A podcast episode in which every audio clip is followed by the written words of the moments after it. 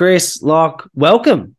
First news part of 2023. Excited to be here. It feels like a long time coming. You know, this is my favorite thing to talk about, Al Bradford. And it's like maybe it slipped through the cracks a little bit, but it's back. How, how you, are we both? Uh, you love this shit, Rob. Like, I remember over Christmas, we were like, do we bring the news back? Do we not? And you're like, I live for the news. I wake up and I want to know what's going on. And I need a reliable source. There's nothing out there at the moment compared to what we can bring.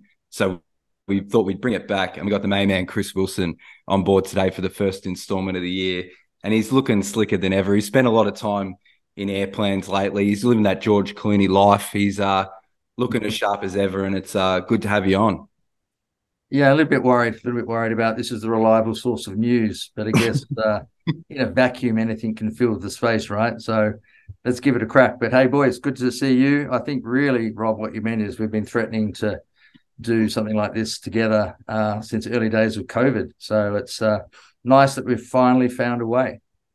hundred percent. I'm excited. It's been an interesting start to the year. It feels like there's been been a few ups. There's definitely been a few downs, and excited to get some takes as we go in. But before we get into that, uh, Lach and I have some news to announce. We've got our first uh, launch party for the Dream Big Social Club, 19th of April, for people who are Melbourne based who want to jump on a plane and get down. There'll be a bit more information dropping in the next week or so as this coming out. But excited to get the Dream Big Social Club to life, and it's something that Lach and I have been passionately working behind the scenes to get up and going. It's been cool to see. It's going to be very cool to see people in real life in the same room and uh, forming those connections. Hey, Al Bradford. Yeah, well, that's what it's all about. You know, there's all these good talks and amazing panel chats, and like that's all good. That all exists. What we're about is just about having fun. And our number one thing here is connection. So it's actually creating the environments for people who are doing cool stuff and just want to meet and connect with other cool people, like just creating that environment for those people. So,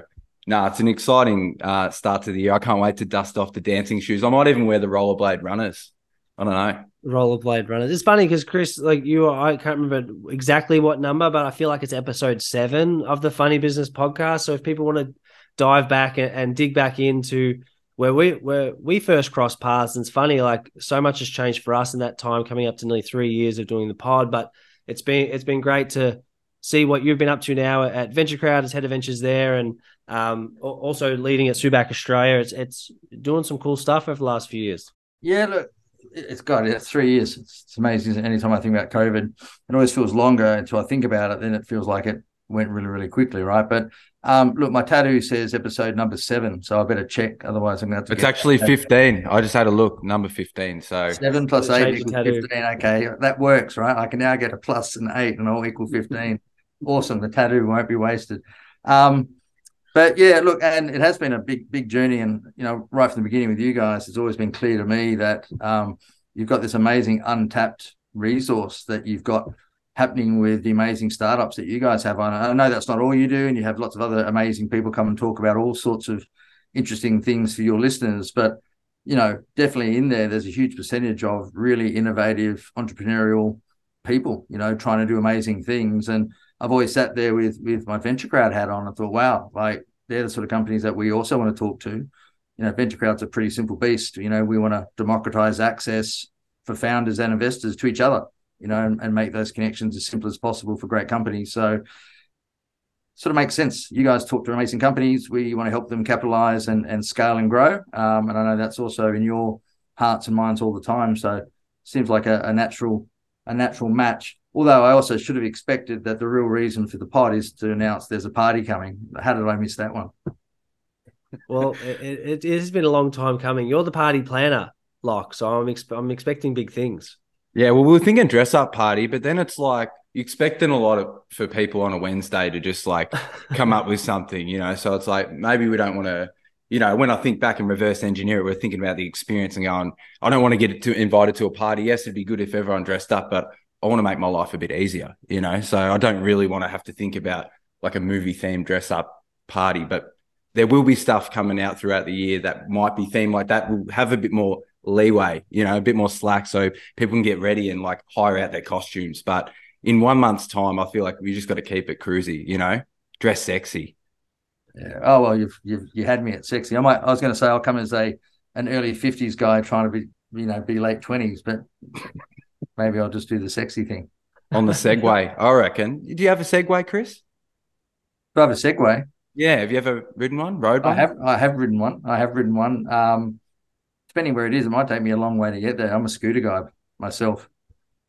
You did. We did catch up, and you're on the scooter. You're zipping around. You're loving it. I love a scooter. I love a scooter. Well, the scooter isn't on the on the headlines today, so let's get into the headlines. First one we have, uh, first headline of the year. They're reading from different outlets. They're calling it the tech wreck, which is funny because I'd like to get into it a little bit. Lach and I had, uh, we did a pod with Seek maybe middle of start of last year, which was around the they had their their great uh, great job boom campaign, and we are involved in that and it was funny at the time seeing um, some companies that have now gone on to make redundancies, like the Linktrees and the Mr. Yums and Xero announcing redundancies that also come off the back of big rounds of hires, big rounds of investment raises. And uh, it's funny because it, it, market perception, I know things change and move, but for us, and, and Lach and I we'll talk about this off air, it's just crazy to see how quickly something like that can happen and how the air felt like it got sucked out of the room of this cra- um, felt like COVID was this this crazy bubble of everywhere else was getting affected, but tech and startups were money was flowing into there as trying to do stuff. But really keen to hear your take, Chris, and um, your lay of the land of what you think's going on at the moment. Uh, well, just like the immediate thing that you're talking about with layoffs, right? I mean, one thing that happens every time this happens, right? You know, the early 90s, early 2000s, during the GFC, 2008 through to 10. Um, but cash flow bites you quick. And that that's what happens right? When things are good you know and you've got you know x coming in every month and you've got some money in the bank and you you know everything's fine. Um, but depending on the sort of business you are um, not all businesses have natural protection from that. Lots of money in the bank um, or lots of long-term contracts that sort of pay up every month. So um, you're seeing a lot of businesses just be hit by what happens when your customer base stop behaving like you want them to i.e buying your services or buying your products and that cash flow just hits really really quickly um, and you know, one thing we look at all the time with startups is you know the quality of the team, understanding of how this all works from a management perspective, et cetera, et cetera. There's lots of things we look at, but absolutely we focus in on cash flow and what's their runway. And there's some amazing companies, like don't get me wrong, really strong companies that should be and and and will be capitalized and should scale and should grow. But if you look under the hood, some of them have got two and a half months cash flow or runway to go. So if everything remains the same, that's always two and a half months. So there's always two and a half months to go. As soon as things stop for whatever reason, interest rate shock, what happened this week with Silicon Valley Bank, which just causes nervousness, you just need a lot of companies don't have a huge margin to play with in terms of the percentage of companies that stop doing things or customers that stop doing things. And before you know it, you've eaten into your first month of your two and a half months. Now you've got six weeks to go. Next thing you know, you've got four weeks to go. Now panic sets in. Now you start doing some silly things. You start trying to get. So that's how this can unfold. And obviously, one of the blunt instruments any company has when they look at their cost base is humans. So unfortunately, you end up in a human conversation to try and save some money. But even then, it's it's not huge chunks, right? Because you're just saving enough money to get six months out, but you're still going to have to go find something to fill that hole going forward. Do you think it's going to be harder for people like smaller companies to attract or startups to attract the right type of people? Do you think you'll see a move of people back to like safer jobs potentially? Well, I think so. I think the key phrase there, then, Rob, is safer jobs. So some startups doing, you know, with 12 to 18 months of runway and long-term contracts and certain types of products like software as a service companies, which are based on annualized subscriptions, etc., they can be very safe places to work as a startup. Um, and some larger organizations, which have been around for a lot longer, and you might think are safe, you know, whatever that means, such as you mentioned, Xero's had some layoffs. They have the flip side. They have layoffs because their business and, and certain parts of their business, certain product lines are run in a very different way and therefore have thinner margins or, or, or less of a runway going forward. So it's not about startups versus not startups. There'll be some startups startups out there, well capitalized, well managed, with a long runway, who are being smart. They're looking at their cash flow, they're looking at their spend, they're changing some of how they go. They're making 12 months, make you know, uh, fit 18 months and those sorts of things. They're great companies and they'll continue to grow and they'll continue to need people to work on product or tech or marketing or sales or, or going offshore. And then other companies, you know, my suggestion would be anyone who's talking to an early stage company, um, now's the time to really understand what that company does and how it makes money. I know that sounds obvious, right? But a lot of people join companies and they wouldn't really understand the unit economics. So if you can do some research and just understand, is this an is this an awesome company with an amazing product who lives month by month or not? And if it's that, then yeah, it might be a little bit risky to jump into them right now. Um, if there's something, you know, company with a six to nine month, nine to 12 month runway on cash all the time, then they can afford you. So if they're hiring, jump on board and help them scale. Do you think it's a pause moment? Do you think like people have done like uh, I've heard the word consolidation a lot? Like there's so much money going around for a couple of years of people doing things, and now it's like, all right, cool. Let's see what you can do with a little bit less, make it a bit more efficient. Don't try and maybe grow as quick and just make sure that the business doesn't die. So whatever you need to do is like batten down the hatches. Storms coming. Is that is that a fair summary or not? Well, in some ways, it should always be that way, right? Like it, when when you're running any company, there'll be good times and bad times. There'll be cycles. Um, some companies get impacted by political cycles. You know, if a Labor government gets in, certain things change. If a Liberal government gets in, certain things change.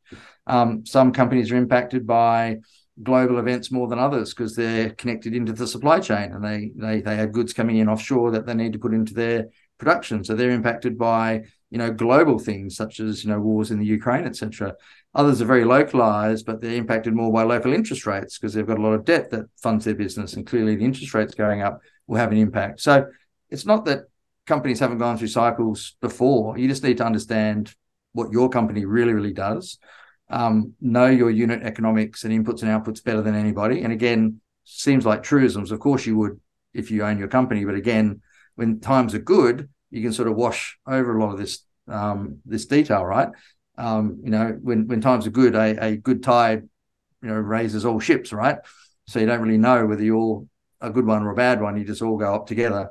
So I think it's just a moment where good founders with good advisors and good boards or good teams around them just need to take a breath, really look at their company, understand all of the stuff I just alluded to around how the company is structured, the unit economics, where they're exposed to offshore, onshore risk, whether they're exposed to interest rate risk or currency risk, and adjust accordingly. And a lot of them will be able to do things to continue on. Absolutely, I have no doubt. And others will look at that and do it left, you know, looking at this way, looking at that way, turning it upside down, flipping it around, trying to find a good view, and it won't be. And those companies will just need to make some tough decisions. Who, who are you seeing doing it well at the moment? Then, Chris, like who are some good examples of like people who've who've you know set themselves up and like you were saying, yeah, you're digging and you're asking all these questions and you're like, yeah, like they've taken all the boxes. I like this. Um, companies that are able to sort of slow down, if that makes sense, right? So they've been on an acceleration and they were, you know, we're going to be in China and then we're going to go to the West Coast US. So those companies who are, you know, mature enough to be able to slow slow down. So I won't I won't name any names, but there's a few companies we're looking at who had great ambition and what one thing we loved about our conversations with them was they themselves said, but we're going to have to put that on pause and we're going to have to hold that off. Now, for a founder whose dream is global domination or whatever it might be, it's a real maturity moment to say, we'll get there, but right now let's consolidate. Um, let's basically stay out of trouble. Let's, you know, run the contracts we've got now really, really well. So don't lose what you've got because you're looking for what you want, right? So if you've got good contracts, serve them well, maintain them, get them to commit to another two to three years. So you keep that running. You look at your spreadsheet, which had headcount going up by 40%, and you look at your spreadsheet, which had five nodes overseas before the end of the year. You're just going to have to park that for the moment. Now, some companies just can't. They want to just keep going. Um, we'll get through it. Magic will happen. We'll raise five mil. Someone will come and you know bail us out. All those sorts of things. Um, that's not the wise or mature way to run your business. It can happen and you'll read about them and, and good luck to them. But those companies that have seen what's happening and don't panic and just run their organization more, you know, softly, you know, they're the ones we like. Well, let's get into the biggest story. If we're talking about organizations running hey, out, croaky, hey, croaky, Shannon Noll, huh? Sorry, mate. Yeah, I was just maybe a bit sultry. I think a deeper voice is a bit sexy. Talking about sexy, you know.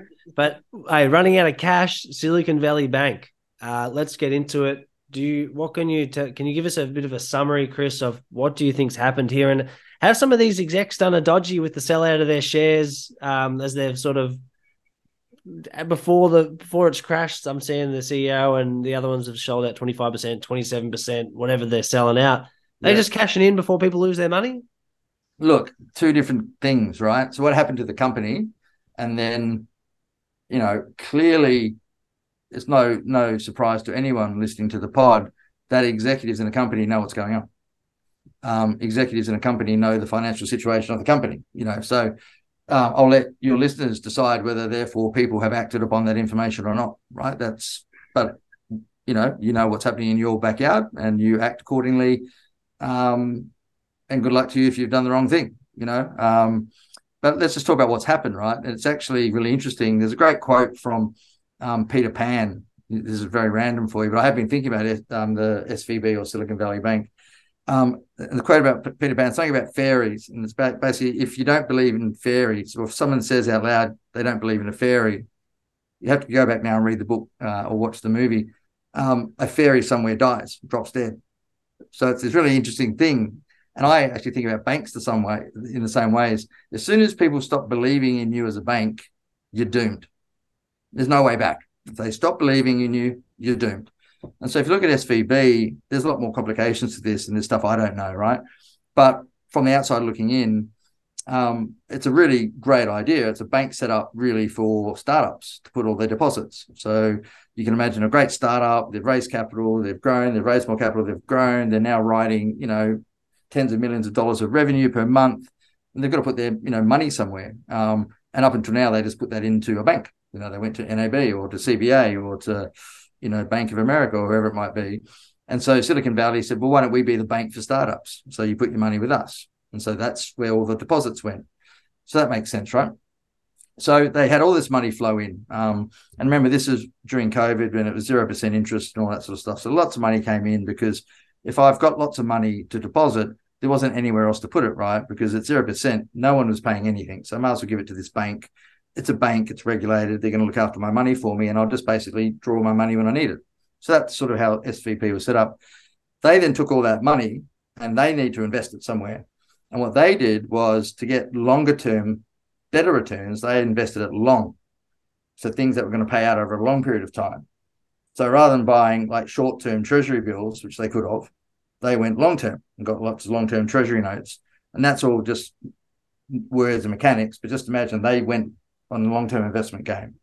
But tech startups, as we all know, can spend money pretty quickly. And so they kept on spending money quickly and kept on going to the bank, literally going to the ATM and taking their money out to run their business. So deposits in, invested long term, money coming out more quickly until all of a sudden it's like, oh, we haven't got enough money to fulfill all the money that people need, but all our stuff's long term. In the background, interest rates started going up. So the Fed Reserve over there started putting interest rates up, just like the RBA here. And so those long term um, bonds that they bought were worth less money because longer term, it was better to hold something short term, which they didn't. They held long term. So at some stage, they got to a point where it's like, we need to sort of basically reprice our longer term bonds to what they will be worth now and basically, you know, rid off $20 billion. So that's that's just mechanics, right? Like, and it's called an asset liquidity issue. An asset liability, you know, you've got certain assets which can't give you the liquidity you need when you need it.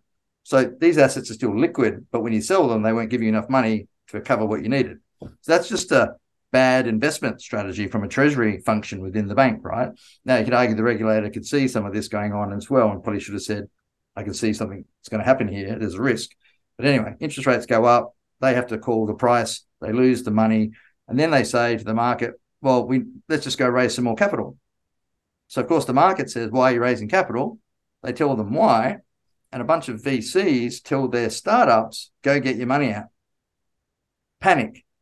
Don't believe in fairies anymore. So you don't believe in the fairy anymore and you panic, panic ensues. Everyone goes, get the, gets their money out. You get a run on a bank. And once you get a run on a bank, you don't come back from that. It doesn't stop because the CEO says, don't panic, which is what the CEO said.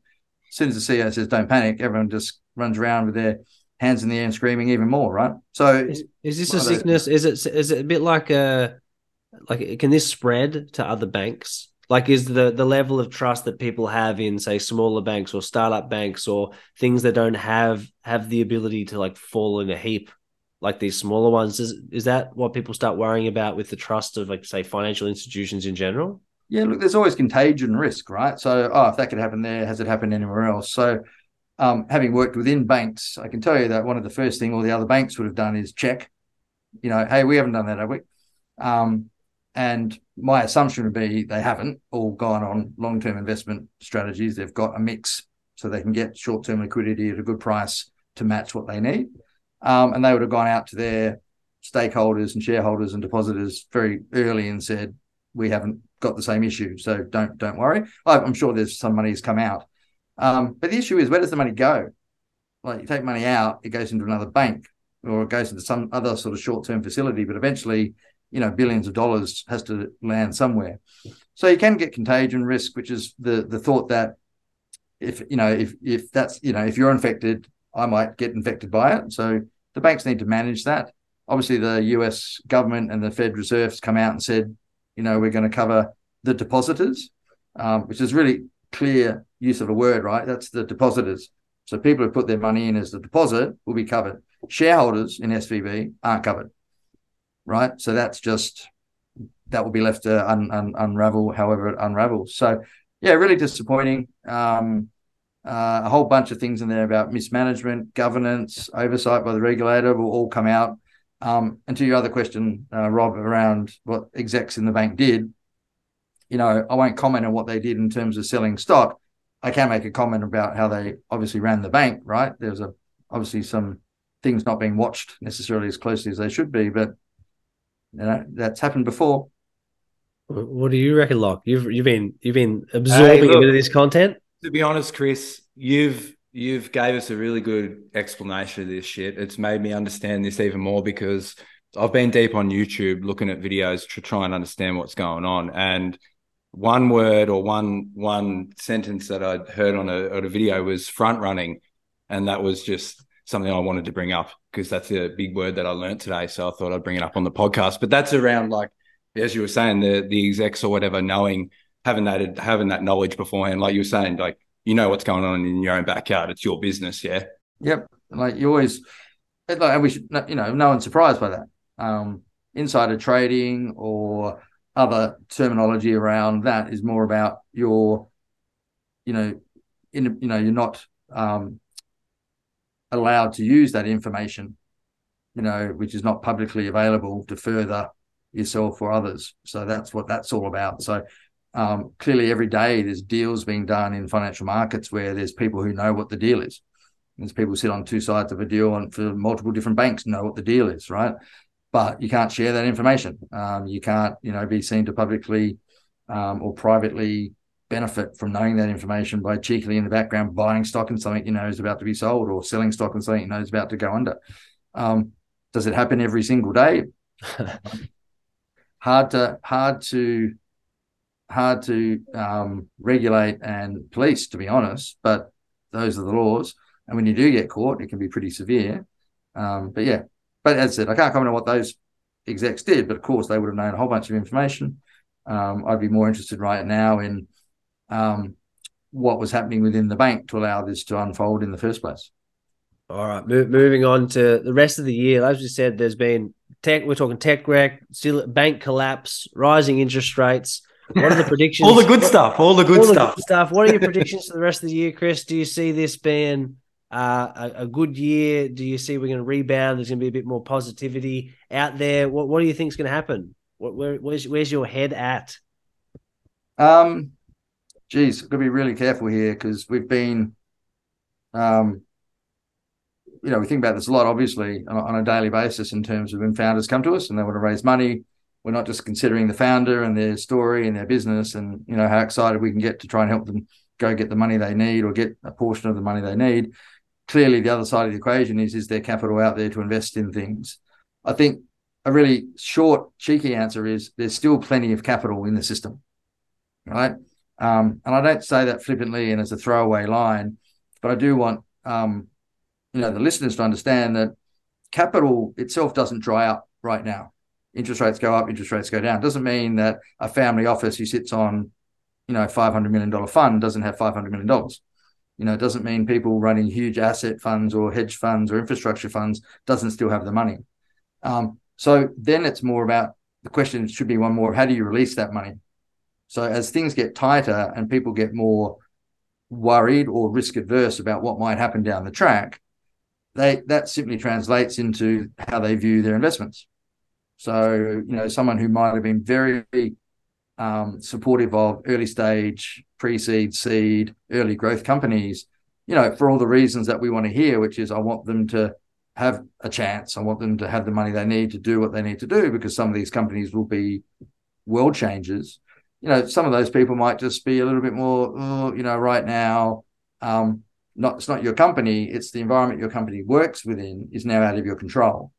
And so some of the things that you need to execute against, like supply chains and sales and all those sorts of things, might not be in your control anymore. And therefore, no matter how much money I give you, you might not be able to execute on your plan. And that's a very valid conversation to be had in terms of where I want to put my money. You know, it's like, you know, buying a, a, a house off the plan. Um, that should be a pretty straightforward. I've seen that plan. I've seen the house I want. I'm going to, you know, um, give you the money and the down payment. You go build it for me. But we all know heaps of people have done that, and the builder goes out of business, and all of a sudden it's a, a nightmare, right? And that person maybe the next time doesn't go down that path because they've been once bitten, twice shy. So that's happening in the market. So we see our job still very much one of engaging with the founders, understanding mechanics, et cetera, et cetera.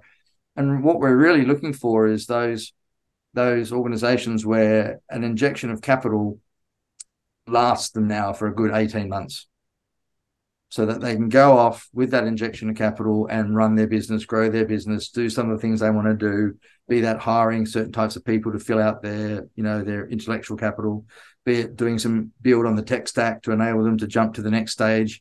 But the key thing is, you know, you've raised a mill, you've raised five, you've raised 10.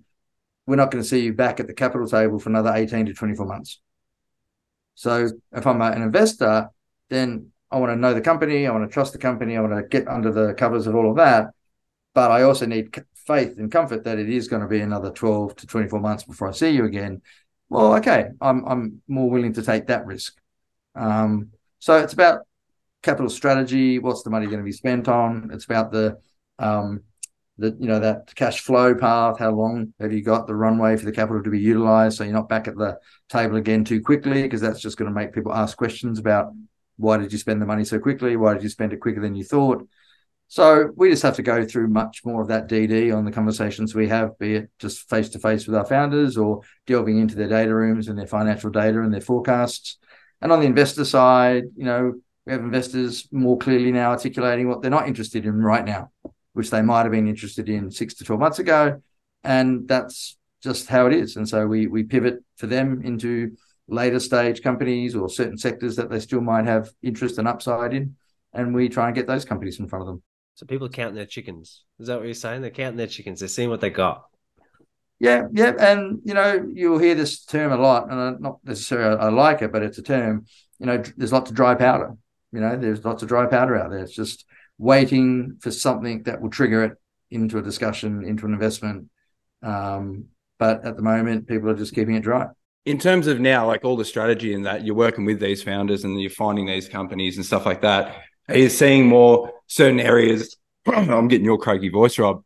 Certain areas that need more support. Like I'd like to give you an answer of one or the other, but it again depends on the company. Um, I think I've talked to you guys before about you know high level. There's three types of companies that we come across from a founder perspective. There's le- those led by a very financially articulate and literate founder.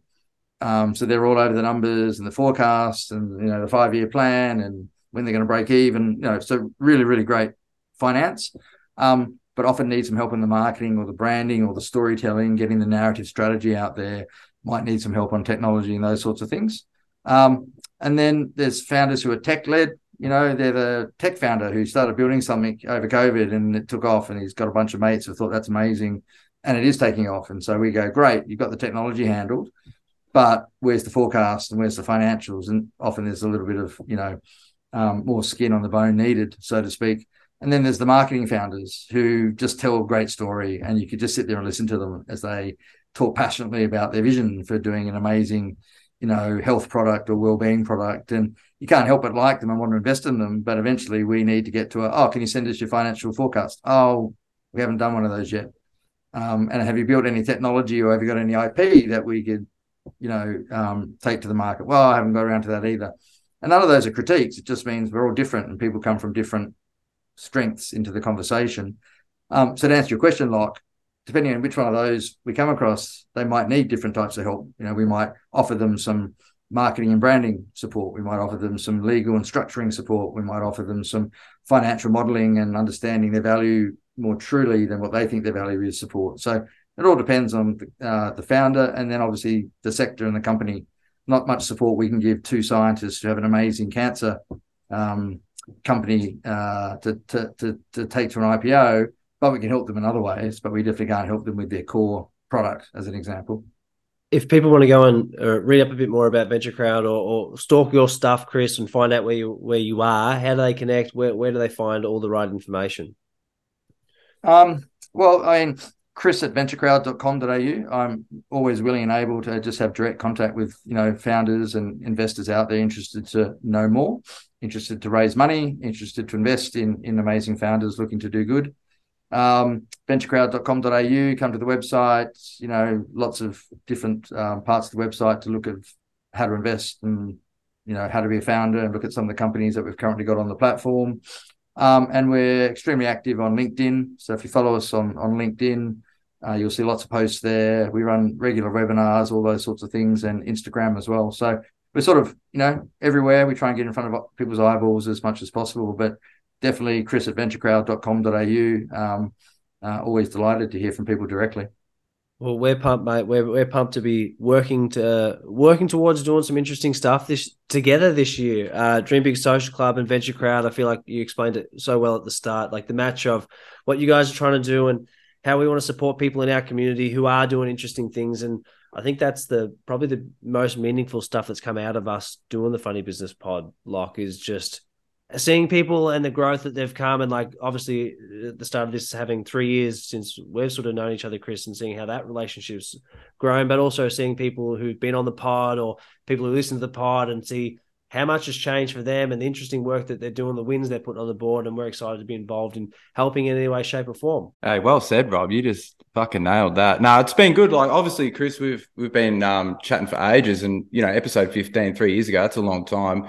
Behind your back, we call you our business daddy. So um, you know, there's a, you got a special place in our heart, and honestly, the support that you've given us throughout the years has been awesome. You know, we, me and Rob were talking earlier. We don't really have um, like many mentors or anything like that because we feel like what we're doing is like completely like like greenfield in our heads you know what i mean? It's like oh there's all these different things that we can be doing. And so having your guidance and your wisdom um, in our corner has been like invaluable for us in setting up the dream big social club too. So like that's what i mean. We're so excited this year to bring it to life and have these events and face to face you know campaigns and stuff. So no nah, i'm excited and it's a good first episode i think Awesome, awesome. Thanks, guys. I've got nothing nice to say about you guys, we could probably wrap it wrap it pretty quickly. apart from, um, you know, a bunch of your listeners, and if they're founders, could do um, do worse and learn from you guys on perseverance, uh, perseverance, resilience,